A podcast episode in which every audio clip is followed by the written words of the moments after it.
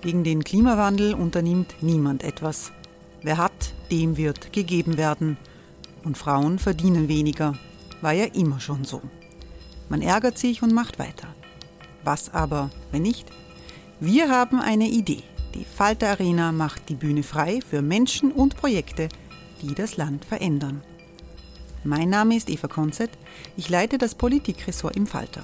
Und am Sonntag, den 26. Mai, veranstalten wir im Wiener Stadtsaal die nächste Falter Arena. Mit dabei unter anderem der ehemalige Politiker und Neosänger Matthias Strolz, Theresa Imre von Markter, Sonja Jöchtel von Love Politics oder Kari Ochsner von Ochsner Wärmepumpen.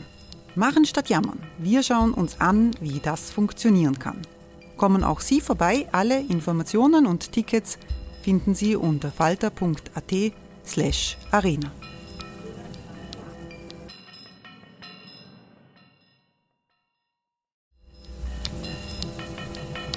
Falter-Podcasts werden durch Werbung unterstützt. Das hilft bei der Finanzierung unseres journalistischen Angebots. Die Erderhitzung ist kein Gefühl, aber mit vielen Gefühlen verbunden.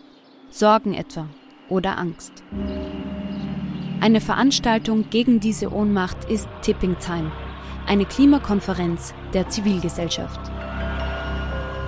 Von 9.5. bis 11.5. findet Tipping Time in Kooperation von Globe Art, Solektiv und Tangente St. Pölten statt und lädt ein zu Diskurs, Diskussionen und Workshops mit namhaften Vortragenden wie Nikolai Schulz und Friederike Otto. Weitere Informationen finden Sie auf www.tangentesanktpölten.at.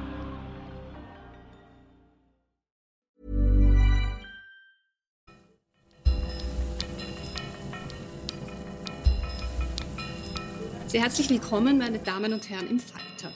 Die Bilder aus dem Kiewer Vorort Butscha haben die Welt schockiert. Es gibt außer in Moskau keine Zweifel, dass die russischen Soldaten dort Kriegsverbrechen begangen haben und auch weiter begehen werden. US-Präsident Joe Biden nennt es inzwischen Völkermord. Trotzdem ist es alles andere als einfach, den russischen Präsidenten Wladimir Putin davor vor einem internationalen Gericht persönlich anzuklagen. Um Kriegsverbrechen zu ahnden, braucht es Beweise. Besonders wichtig dafür sind Untersuchungen unabhängiger Expertinnen und Experten mit forensischen Kenntnissen vor Ort. Wie funktioniert das? Welche Rolle spielen internationale Organisationen bei diesen Prozessen? Was kann Österreich tun? Und wie stehen die Chancen, dass Putin am Ende doch angeklagt wird? Darüber wollen wir in den nächsten 25 Minuten diskutieren. Mein Name ist Barbara Todt und ich freue mich sehr, dass ich Sie durch die Sendung führen kann. Und dazu begrüße ich sehr herzlich meine Gäste. Justizministerin Alma Sadic, danke, dass Sie bei uns sind. Menschenrechtsexperte Manfred Nowak, willkommen. Freut mich. Die Asylsprecherin der NEOS, Steffi Crisper. Und später zu uns stoßen wird Wolfgang Benedek, Völkerrechtsexperte aus Graz.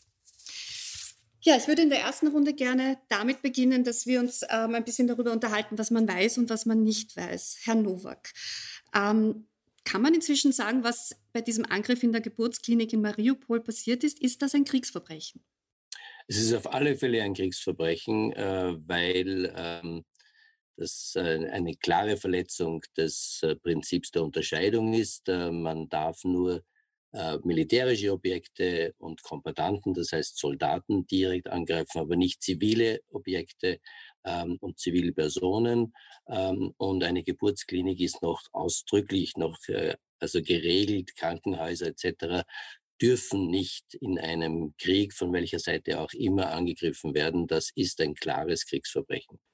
Jetzt stehen auch Chemiewaffenangriffe im Raum. Ähm, kurze Nachfrage, wie, wie kann man das quasi ähm, untersuchen oder einschätzen? Der Vorwurf der, des Chemiewaffeneingriffes auch in ähm, Mariupol. Es muss natürlich alles vor Ort untersucht werden. Sollten wirklich Chemiewaffen eingesetzt werden, ist das ein ganz schweres Kriegsverbrechen. Auch das steht klar im Römerstatut des Internationalen Strafgerichtshofs. Äh, wie man es untersucht, das ist, das muss man durch chemische Experten, genauso wie man andere Kriegsverbrechen durch forensische Experten und Expertinnen untersuchen muss, direkt vor Ort. Das können natürlich jetzt auch ukrainische sein, aber um die Unabhängigkeit dieser Untersuchungen zu unterstreichen, ist es wichtig, dass internationale unabhängige Kommissionen, sei es der Vereinten Nationen, sei es der OSZE, äh, das wirklich untersuchen und insbesondere natürlich äh, forensische Teams des Internationalen Strafgerichtshofs. Frau Ministerin, Sie haben ja beim Kriegsverbrechertribunal in Den Haag gearbeitet, ähm, als es darum ging, den Völkermord in Srebrenica 1995 aufzuarbeiten. Ähm, was sind denn die Schwierigkeiten bei der Aufarbeitung und was ist quasi auch zeithistorisch so wichtig, dass es am Ende zu Verurteilungen kommt? Oder ist es für die Opfer, mh, hm, ist zumindest die Dokumentation schon quasi das Wichtige? Also was, wie, wie haben Sie das erlebt? Ja, also das Allerwichtigste mal jetzt äh, oder das Allerwichtigste, was wir jetzt mal machen müssen, ist Beweise zu sammeln, weil diese Beweise werden dann später verwertet werden können. Und äh, je mehr Zeit vergeht, umso mehr schwindet ja auch die Erinnerung. Ähm, und deswegen ist es wichtig, dass wir jetzt schon quasi starten ähm, mit der Beweisaufnahme. Und das war, um jetzt den Schwenk zum, zum ICTY zu machen, das war ja damals auch ähm, im, im Srebrenica-Verfahren so entscheidend, denn es kommt ja wirklich auf viele Kleinigkeiten an. Man muss die Befehlsketten nachweisen können, äh, man muss alles auch zeitlich genau nachweisen können. Und da ist es immens wichtig, ähm, dass, äh, dass diese Beweise gesammelt wurden, dass die Menschen, die Zeugen, die Opfer geworden sind, das auch nicht vergessen, weil sie müssen sich vorstellen, Krieg, das, das ist traumatisierend. Und äh, da, da verdrängt man auch gerne schnell, weil es einfach für den Menschen selbst, wenn man weiterleben, wenn man in Frieden weiterleben möchte, es einfach auch immens wichtig ist, sowas ähm, ad acta zu legen, zu vergessen. Und deswegen ähm, ist es unglaublich mutig, dass sich Leute tatsächlich und Zeuginnen und Zeugen, Opfer auch zur Verfügung stellen und hier Aussagen machen, weil das immer retraumatisierend wirkt. Und deswegen ist es wichtig, dass wir jetzt auch diesen, diese Schritte setzen, um Beweise aufzunehmen. Ähm, es kommen ja viele Geflüchtete, ähm, jetzt, äh, viele sind in Europa, einige sind äh, in, in, Österreich.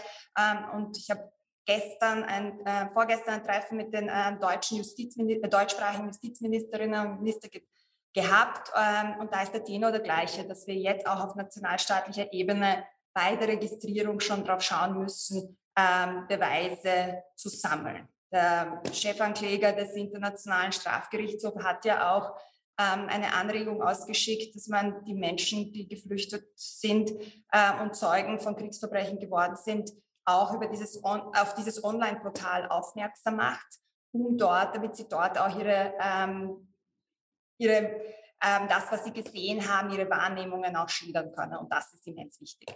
Ähm, und vielleicht nur erlauben Sie mir nur einen Punkt, weil Sie gesagt haben, Aufarbeitung. Ähm, ich glaube, dass für die Opfer, für, für Menschen aus der Ukraine beides wichtig ist. Auf der einen Seite ist es natürlich wichtig, dass ähm, die Schuldfrage auch geklärt ist. Es ist wichtig, dass, dass es quasi auch eine individualisierte Schuld gibt, dass man weiß, dass es jemand gibt, der dafür verantwortlich ist oder dafür zur Rechenschaft gezogen wird.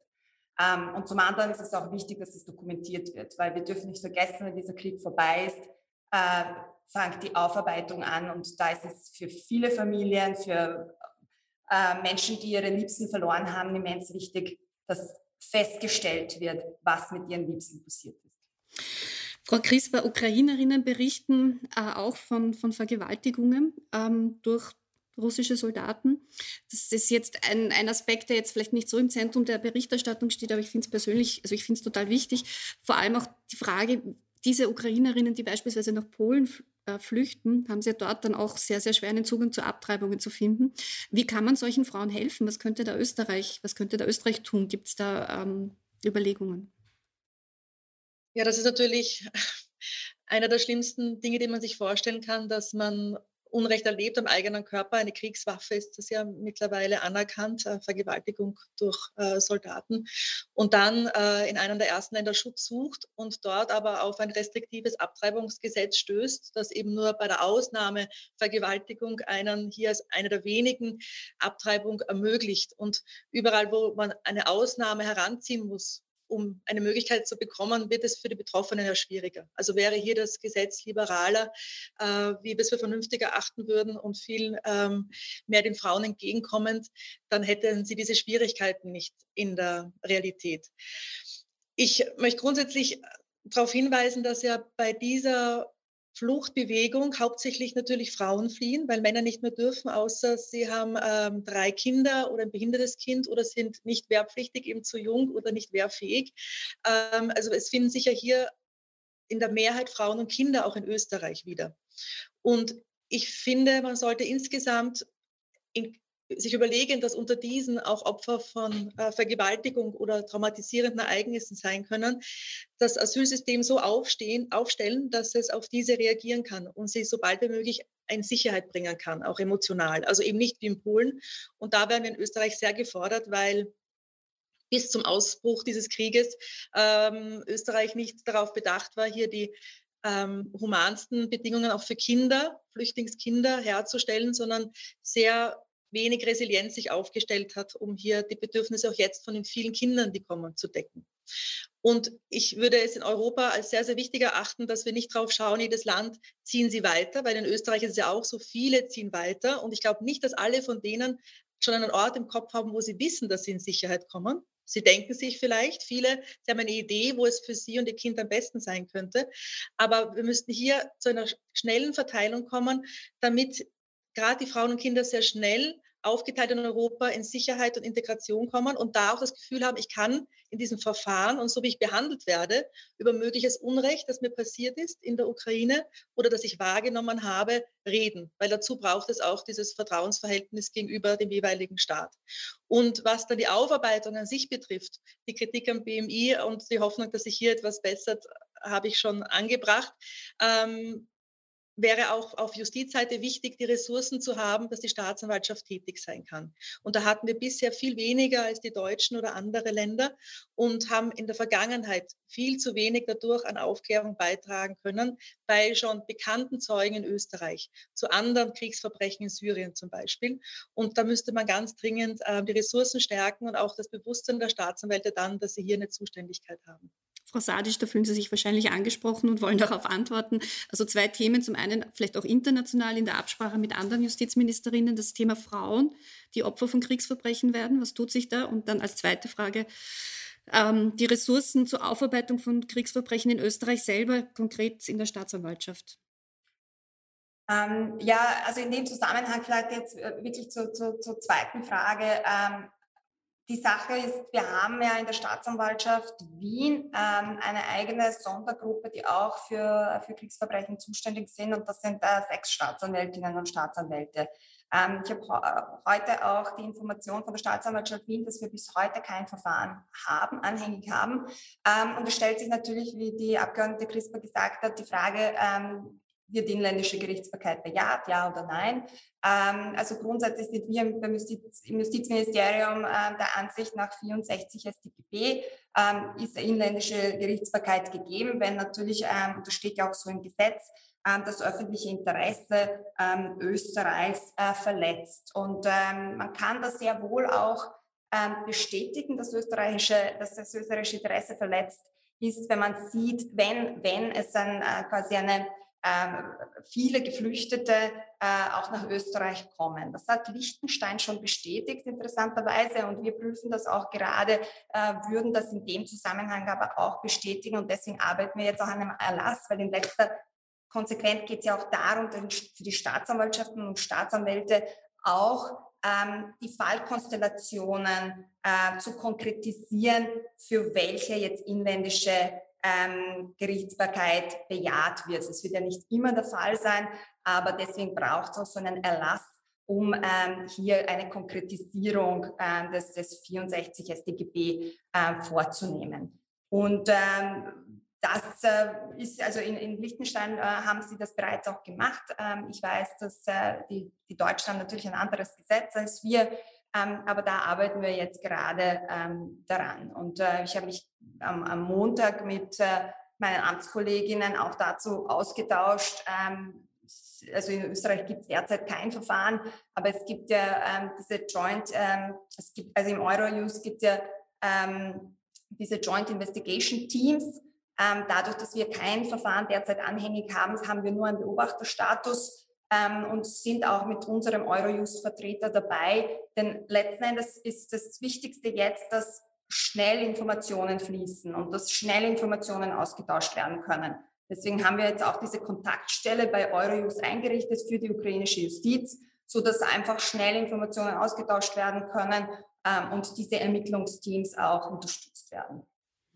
Und das Stichwort Frauen, also die Opfer von Kriegsverbrechen werden, ist das, ist das international ein Thema, wie man beispielsweise mit Frauen umgeht, die äh, in Polen jetzt nicht die Unterstützung bekommen, die, äh, die sie dringend brauchen?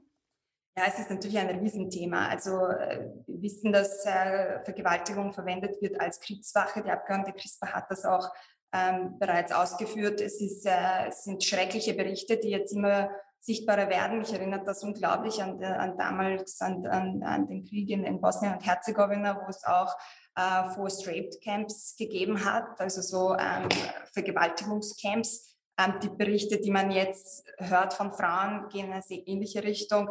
Und da muss man natürlich auf der einen Seite bei, bei äh, jetzt aufpassen, dass man äh, schauen, dass wir halt einfach als Staat ähm, diesen Frauen und ihren Kindern die Sicherheit bieten, die sie brauchen, ein sicheres Umfeld. Ähm, also es, alles, es wird alles eine immense ähm, Herausforderung. Ne? Herr Nowak, ähm, wenn man sich die, die Zusammensetzung der russischen Armee anschaut, die in der Ukraine äh, kämpft oder quasi die Ukraine überfallen hat, dann kommen die meistens aus sehr armen, unterprivilegierten Regionen. Ähm, ist, das, ist das typisch für, für ähm, Einheiten, die dann Kriegsverbrechen begehen? Was, was können Sie da aus Ihrer Erfahrung ähm, vielleicht ein bisschen noch als Hintergrund erzählen? Darf ich vielleicht nur äh, zuerst noch äh, Selbstverständlich. dem, was Alma Sadic gesagt hat. Also bei den syrischen Fällen geht es ja im Wesentlichen um Folter. Und da ist es völlig irrelevant, ob hier ein österreichisches Interesse besteht, sondern wir sind aufgrund der UNO-Konvention gegen die Folter völkerrechtlich verpflichtet, äh, Personen, die der Folter verdächtigt sind, sofort festzunehmen und ein entsprechendes Verfahren durchzuführen. Diese Verfahren werden ja auch irgendwie eingeleitet, aber meines Wissens gibt es da nur einen Staatsanwalt, der wirklich daran arbeitet. Und das ist also viel, viel weniger, als in Deutschland der Fall war, äh, wo ja schon Leute in Koblenz und in Frankreich Frankfurt verurteilt wurden. Zum Zweiten, ähm, Kriegsverbrechen werden, also das wissen wir zum Beispiel auch aus, äh, aus Bosnien-Herzegowina, äh, sehr oft nicht primär von regulären militärischen Einheiten, sondern von, äh, von paramilitärischen Einheiten begangen. Ähm, die Seychelles-Einheiten und, und, und viele andere, äh, die wirklich verantwortlich waren für die schwersten Verbrechen gegen die Menschlichkeit, Folterungen und so weiter, Vergewaltigungen. Ähm, und ähnliches sehen wir derzeit auch in der Ukraine, ähm, wo also zum Beispiel die Truppen von dem, dem tschetschenischen Präsidenten Kadyrov, aber auch äh, zum Teil auch schon die Wagner-Gruppe, also Söldner, äh, die ja auch im, im Donbass äh, eingesetzt wurden. Ähm, das heißt, oft dann wirklich die Schmutzarbeit machen äh, und wirkliche Kriegsverbrechen begehen. Aber wir haben natürlich auch klare Hinweise ähm, und Wolfgang Benedek wird uns äh, auch mehr darüber erzählen, der gerade zugeschaltet ist, ähm, dass äh, auch die regulären russischen Einheiten, zum Beispiel im Butscha, ähm, wirklich schwere Kriegsverbrechen, eben direkte, gezielte Ermordungen von Zivilisten und Zivilistinnen vorgenommen haben. Ja, ich begrüße Herrn Benedek, der jetzt zu uns gestoßen ist. Herr Professor, schön, dass Sie da sind. Ähm, wir sind jetzt mitten in der Diskussion, aber es ist gut, dass Sie jetzt ähm, quasi sich dazugeschaltet haben, weil genau die Frage aufgetaucht ist, ähm, was, was, was weiß man denn inzwischen? Was haben Sie, haben heute einen Bericht ähm, präsentiert, präsentiert? Sie sind Leiter einer OSZE-Mission, die mögliche Kriegsverbrechen in der Ukraine untersucht. Am Mittwoch wurde der erste Bericht präsentiert. Sie kommen genau aus diesem Meeting. Ähm, können Sie uns ein kurzes, quasi einen kurzen Überblick geben, was man, was man weiß, was man nicht weiß, auf was wir schauen müssen? Natürlich in der Kürze kaum möglich, aber danke für die Einladung. Der Bericht hat über 90 Seiten und hat also die gesamte Breite des humanitären Völkerrechts als auch der Menschenrechte bis hin zu Verbrechen gegen die Menschlichkeit zum Gegenstand gehabt. Und wir haben äh, unsere Konklusionen gerade vorgelegt äh, beim Permanent Council der OSZE und die sind, dass man natürlich jetzt noch nicht die gesamte Tragweite der Verletzungen äh, beurteilen kann im Einzelnen, aber dass sich leider ein einheitliches Bild, ein Muster abzeichnet, äh, wonach die russische Föderation äh, in aller in allen möglichen Bereichen des humanitären Völkerrechts massive Verletzungen begangen hat und leider immer noch begeht. Und auch für den Bereich der Menschenrechte gibt es verlässliche Hinweise, dass hier in gravierender Weise eine ganze Breite von Menschenrechten, ob bürgerlich, politisch oder auch wirtschaftlich, sozial, Äh, verletzt worden sind. Ready to pop the question? The jewelers at BlueNile.com have got sparkle down to a science with beautiful lab-grown diamonds worthy of your most brilliant moments. Their lab-grown diamonds are independently graded and guaranteed identical to natural diamonds, and they're ready to ship to your door. Go to Bluenile.com and use promo code LISTEN to get $50 off your purchase of $500 or more. That's code LISTEN at Bluenile.com for $50 off. Bluenile.com code LISTEN. Im Einzelnen haben wir uns zum Beispiel äh, die Geburtsklinik in Mariupol angesehen oder auch die Bombardierung äh, des Theaters und sind also hier auf sehr klare Hinweise gestoßen, dass das ein russisches Kriegsverbrechen war, auch wenn das von der Russischen Föderation immer abgestritten wird. Okay, vielen Dank. Ähm, Frau Sadic, ich würde gerne noch aufgreifen, ähm, weil jetzt auch der Hinweis vom Herrn Professor Nowak kam. Ähm, haben wir genug Staatsanwälte, die mit der Aufarbeitung von Kriegsverbrechen in Österreich ähm, betraut sind oder braucht es da mehr Ressourcen? Sie sagen, es sind an sich sechs. Äh, auf der anderen Seite hieß es, es ist eigentlich nur einer. Ähm, wie, wie, wie, wie ist das zu beurteilen? Also die Staatsanwaltschaften brauchen mehr Ressourcen. Ich äh, setze mich bei jedem, äh, bei allen Budgetverhandlungen dafür ein, dass wir auch mehr Ressourcen bekommen. Ähm, wir haben äh, zu Beginn meiner Amtszeit auch um 10 Prozent die Staatsanwaltschaft insgesamt aufgestockt. Aber jetzt konkret für die Kriegsverbrechen äh, an dem syrischen Fall ähm, den der Professor Nowak erwähnt hat, arbeitet tatsächlich ein Staatsanwalt ähm, in der Gruppe, die für Kriegsverbrechen zuständig ist. In dieser Sondergruppe äh, sind es sechs Staatsanwälte, die tätig sein werden können. Ähm, und wir haben zusätzlich können noch, je nachdem, wie viele Personen dann letzten Endes der, aus der Ukraine nach Österreich kommen und über äh, Kriegsverbrechen berichten, äh, muss man natürlich schauen, ob man gewisse Sondereinheiten dann letzten Endes auch auch bildet. Ähm, das, also das, das zum, zum, Thema Ressourcen und das andere Thema, ähm, jetzt im Unterschied zu Syrien können wir ja hier ähm, nach dem Paragraphen 64, ähm, deswegen arbeiten wir auch jetzt gerade an diesem Erlass, äh, wo wir irgendwie konkret auch für die Staatsanwaltschaften im Rahmen, in, in Form eines Erlasses äh, nochmal konkretisieren, unter welchen Fallkonstellationen äh, die inländische Gerichtsbarkeit zu bejahen ist. Und das ist eben deswegen so wichtig, weil ja eine der Voraussetzungen ähm, des, des Paragraphen 64 eben auch ähm, bei den Kriegsverbrechen, die, ähm, und ich zitiere aus dem Gesetz, ähm, nämlich die Tat muss sonstige österreichische äh, Interessen verletzen, wenn es jetzt keinen Österreich-Bezug gibt. Und, auf, auf, und, das zu bejahen, und das bejahen wir aufgrund ähm, der Anzahl der Menschen, die dann aus der Ukraine, und mittlerweile sind es ja vier Millionen, flüchten müssen. Und je mehr Personen nach Österreich kommen, umso mehr ist dann Österreich quasi, sind auch österreichische Interessen betroffen und insofern ähm, konkretisieren wir das eben in diesem Erlass, damit die Staatsanwaltschaften eine Handhabe haben bei den Ermittlungen. Und ich glaube, das ist wichtig und das war bei Syrien anders. Herr Nowak, eine Frage äh, an Sie. Ich meine, das ist vielleicht ein bisschen eine naive Frage, aber derzeit kommen ja vor allem Frauen und Kinder nach Österreich, ähm, sehr, sehr wenige Männer. Ähm, wie, wie, wie kommt man darauf, ob jemand sozusagen ein jemand ist, der desertiert hat, dem man natürlich helfen muss, oder jemand ist, der, aus, ähm, der vielleicht ein potenzieller Kriegsverbrecher ist. Also was, welche Ebenen oder welche Schritte braucht es da, um so etwas ähm, hier in Österreich auch dingfest zu machen? Ähm, das ist natürlich ähm, keine, keine leichte Frage, ähm, aber wir haben das äh, gerade auch wieder bei Syrien gesehen. Ähm, das sind dann doch sehr, sehr viele Menschen, die auch aus Syrien nach Österreich und Deutschland geflohen sind.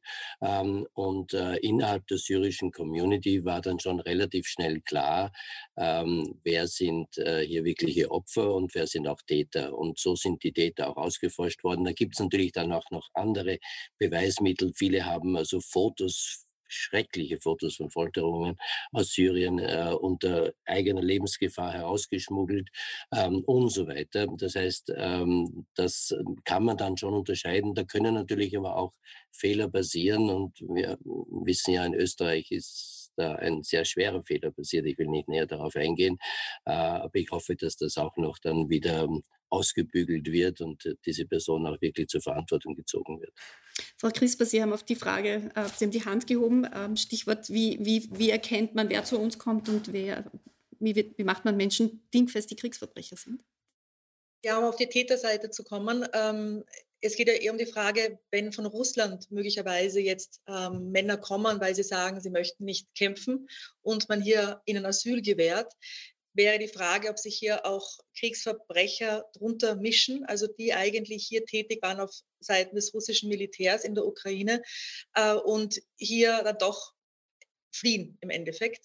Äh, und hier waren wir, wie Dr. Nowak schon ausgeführt hat, in der Vergangenheit nicht mit Ruhm ähm, bekleckert. Da gab es zum Beispiel den Fall eines syrischen Generals, der nicht von unserem Innenministerium entsprechend äh, in den Fokus kam von Ermittlungen, sondern Asyl erhielt äh, und mit dem BVT in engen Konnex war. Und es bleibt die Hoffnung, dass die DSN, die Nachfolgeorganisation des, des BVT, unser neuer Verfassungsschutz, äh, hier auch in Richtung Russland Expertise entwickelt. Und das wird schwierig sein, weil das im BVT gab es die auch aufgrund der Innenministerschaft von Kickel wohl nicht so sehr. Dann war es eher kaputt. Äh, nun haben wir deswegen gerade die neue DSN und die muss erst werden. Und das Vertrauen der Partnerdienste in uns, um gerade zu Russland mit uns Informationen auszutauschen. Äh, auf dieses Vertrauen warte ich noch. Und deswegen müssen wir bei der Seite wirklich reinarbeiten und uns bemühen, dass es nicht nochmal passiert, dass Kriegsverbrecher in Österreich länger aufhältig sind und hier die Behörden untätig bleiben. Frau Sadic, wollen Sie dazu noch ein Statement abgeben? Ja, in meiner erster Linie wird es ja wirklich darum gehen, jetzt ähm, Beweise zu sammeln. Ähm, wir sind dabei, jetzt eben diesen Erlass auszuarbeiten. Ich glaube, der wird äh, relevant sein. Wir haben zusätzlich eine Expertin, also wir sind dabei, eine Expertin oder einen Experten zu entsenden zum ICC, ähm, um hier auch den ICC bei der, ähm, bei der Aufarbeitung und bei der Ermittlungstätigkeit ähm, zu unterstützen. Und wir sind auch zusätzlich mit dem Innenministerium jetzt vor kurzem in Kontakt getreten, ähm, um einerseits ähm, sicherzustellen ähm, und anzuregen, dass diese Beweisaufnahme, die der ICC auch ein, ein, eingefordert hat, dass das halt, dass da die Information auch fließt, dass äh, die, die hier registriert werden, auch tatsächlich wissen, es gibt diese Online-Plattform, dort können sie ihre Beobachtungen ähm, einmelden. Und äh, wenn der Erlass fertig ist, dann wird es natürlich auch äh, mit dem Innenministerium gespiegelt, dass dann halt entsprechende Informationen dann auch gleich bei der Registrierung eingeholt werden können. Ich glaube, da wird einfach diese Schnittstelle ähm, Justiz-Innenministerium auch sehr entscheidend und wichtig sein und natürlich auch die Zusammenarbeit mit dem ICC. Also das, ähm, das darf man nie außer Acht lassen, dass wir hier auch als, als ich meine, wir, Österreich ist ja Gründungsstaat und Gründungsmitglied gewesen des Internationalen Strafgerichtshofs, dass wir hier auch den ICC bestmöglich unterstützen. Herr Benedek, wie, was sind denn die nächsten Schritte, die geplant sind aus Ihrer, von Ihrer Seite als Leiter ähm, dieser OSZE-Berichtsgruppe? Ja, unsere Mission ist jetzt beendet und wir waren faktisch die erste Fact-Finding-Mission, die sich also mit diesen Vorgängen in der Ukraine beschäftigt hat. Als nächstes kann man jetzt sagen, würde wahrscheinlich äh, die äh, Mission der Vereinten Nationen zur Untersuchung äh, von Menschenrechtsverletzungen äh, übernehmen, die bereits eingerichtet ist und in Zukunft auch ihren Sitz sogar in Wien haben wird. Ähm, und äh, die hätten also dann die Möglichkeit, mit, bess mit besseren Ressourcen, auch zeitlich, äh, hier die Untersuchungen fortzuführen. Und dann gibt es auch einige andere äh, Ansätze, äh, die hier äh, bereits in Vorbereitung sind, wie zum Beispiel ein globaler Mechanismus, wie man solch Staaten für solche ähm, Entwicklungen oder Verletzungen zur Verantwortung ziehen kann. Da gibt es also derzeit über das Gerichtliche hinaus eine Reihe von Ansätzen, die aber dann auch für die Gerichte wieder äh, interessante Fakten zutage fördern können, die die dann also für ihre weitere Arbeit gut benötigen können. Herr Nowak, als Schlussfrage an Sie, nachdem das auch eine Ausgangsfrage unserer Runde war, wie stehen die Chancen, dass am Ende Wladimir Putin vor einem Kriegsgericht sitzen wird? Ähm, wollen Sie mir eine ganz kurze Antwort geben, gerne auch eine Prozentzahl? Naja, das eine ist, äh, wenn man ihn für Aggression anklagen könnte, dann ist, ist die Beweislage völlig klar. Er, hat, er ist klar ein Aggressor, er hat das ja selbst angekündigt und durchgeführt. Nur derzeit geht es vor dem Internationalen Strafgerichtshof nicht. Es gibt Überlegungen, wie weit die Generalversammlung gemeinsam äh, mit der Ukraine so ein Spezialtribunal einrichten könnte, nur für Aggression. Dann könnte er dort zur Verantwortung gezogen werden. Das Zweite ist natürlich vor dem Internationalen Strafgerichtshof. Und da ist es ganz wesentlich, dass die jetzt vor Ort wirklich mit forensischen Expertinnen, mit allen ballistischen und sonstigen Expertinnen vor Ort wirklich untersuchen, um klar nicht nur festzustellen, ist hier ein Kriegsverbrechen begangen worden, sondern durch wen wurde das begangen und wie ist die Befehlskette. Und das ist das Schwierige nachzuweisen.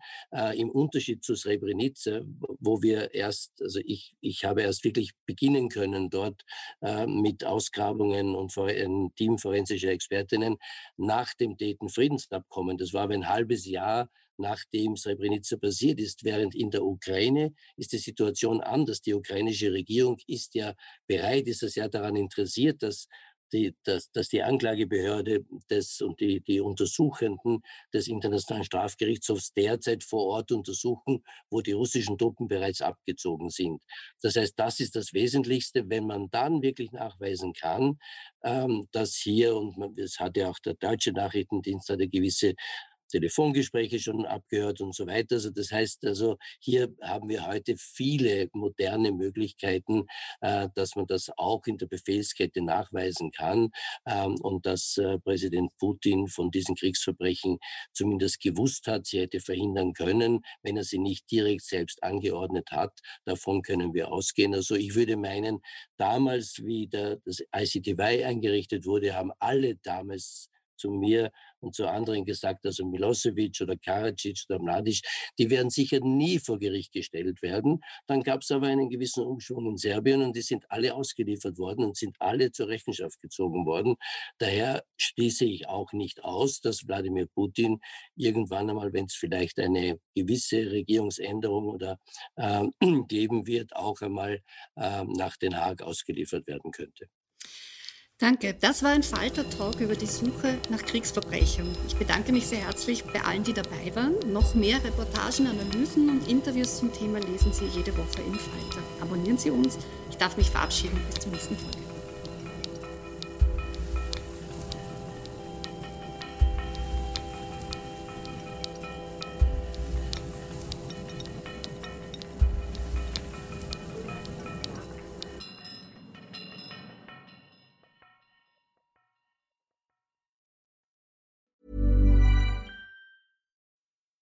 Need mealtime inspiration, it's worth shopping Kroger, where you'll find over 30,000 mouthwatering choices that excite your inner foodie. And no matter what tasty choice you make, you'll enjoy our everyday low prices, plus extra ways to save, like digital coupons worth over $600 each week. You can also save up to $1 off per gallon at the pump with fuel points. More savings and more inspiring flavors make shopping Kroger worth it every time. Kroger, fresh for everyone. Fuel restrictions apply.